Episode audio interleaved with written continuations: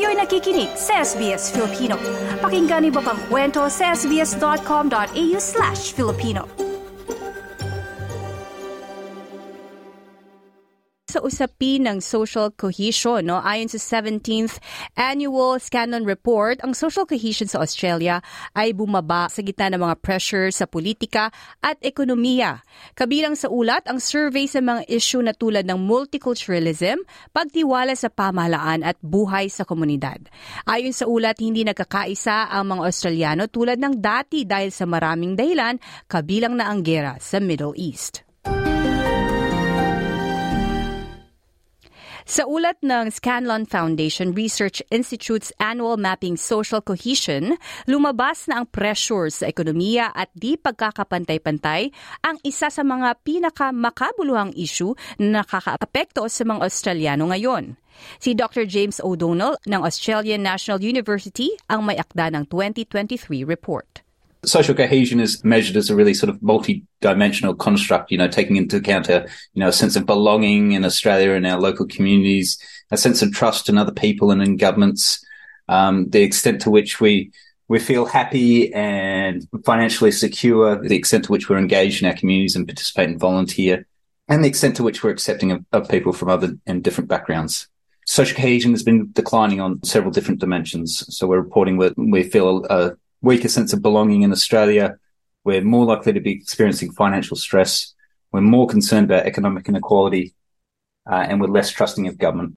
Kinolekta ng 2023 survey ang pananaw ng mahigit 7,000 respondents na may siyam na pong tanong ukol sa migrasyon, multiculturalism, mga pangunahing issue na hinaharap ng Australia, pamalaan at mga komunidad.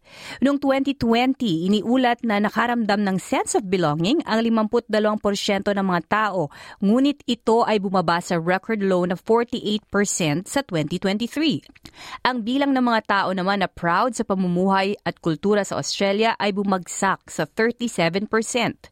Nasa 84 na porsyento naman ng tao ang naniniwala na ang gap ng mataas at mababang sahod ay napakalaki. Ayon sa chair ng Federation of Ethnic Communities Councils of Australia na si Carlo Carly, ang mga politikal na debate sa mga lokal at pangmundong bagay kabilang ang mga pressure pampinansyal ay naging hadlang sa social cohesion ng bansa.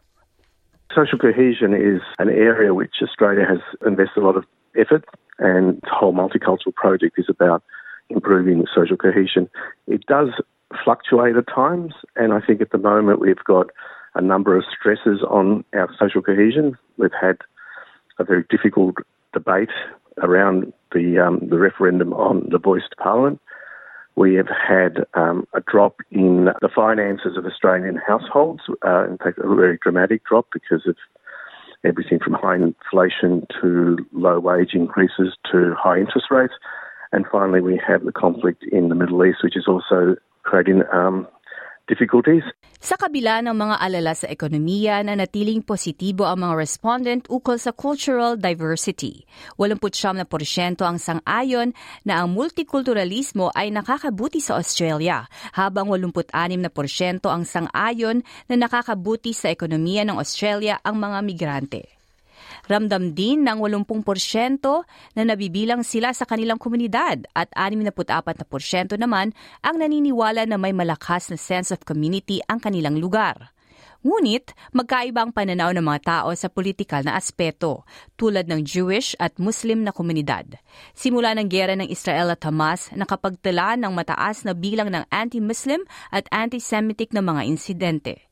Ayon kay Devere Abramovich, chair ng Anti-Defamation Commission in Australia, aniya tumaas ang antas ng anti-Semitism simula ng gera. Many of us are feeling under siege and on edge because we are seeing people who we thought were our friends and allies actually turning their back on us, uh, walking away. Because when you have young Jewish students at schools being called bombers, being surrounded and accused of being uh, baby killers, uh, when you have people on the street being verbally abused, when you have Jewish businesses boycotted, it is alarming. And uh, the Jewish community that has always been a full participant in Australian society and has worked hard to nurture tolerance and cohesion and harmony, uh, we do feel that uh, this is a real threat. Sinabi naman ni Kamali Dabuzi, Chief Executive ng Australian Federation of Islamic Councils, ramdam ng lahat ang init ng away sa Middle East.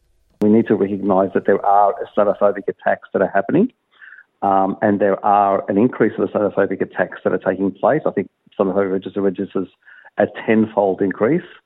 Certainly, where I'm at here and at and in the city of Sydney, our centre has received an increase of hate calls we've chosen not to publicise them too much because we're not wanting to make increased concerns within the community.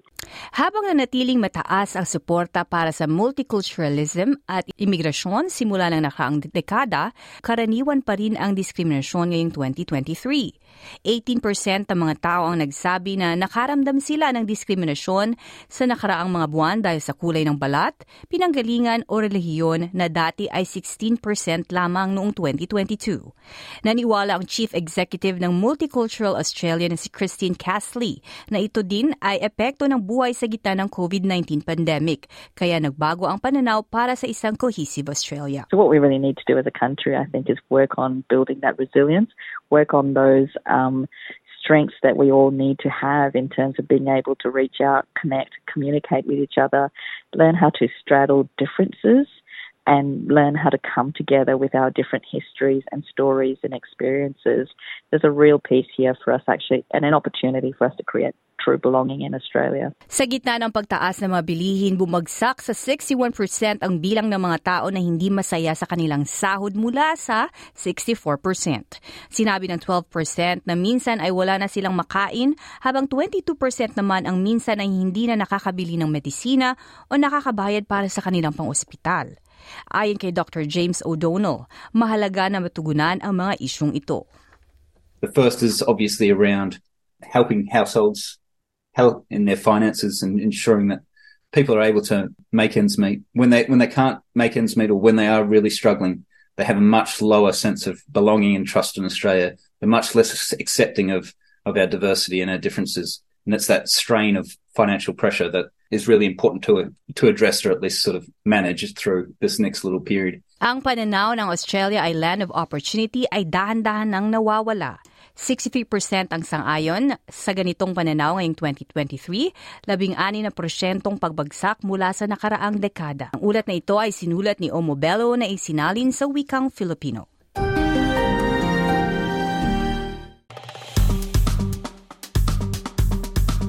I-like, i-share, mag-comment, sundan ang SBS Filipino sa Facebook.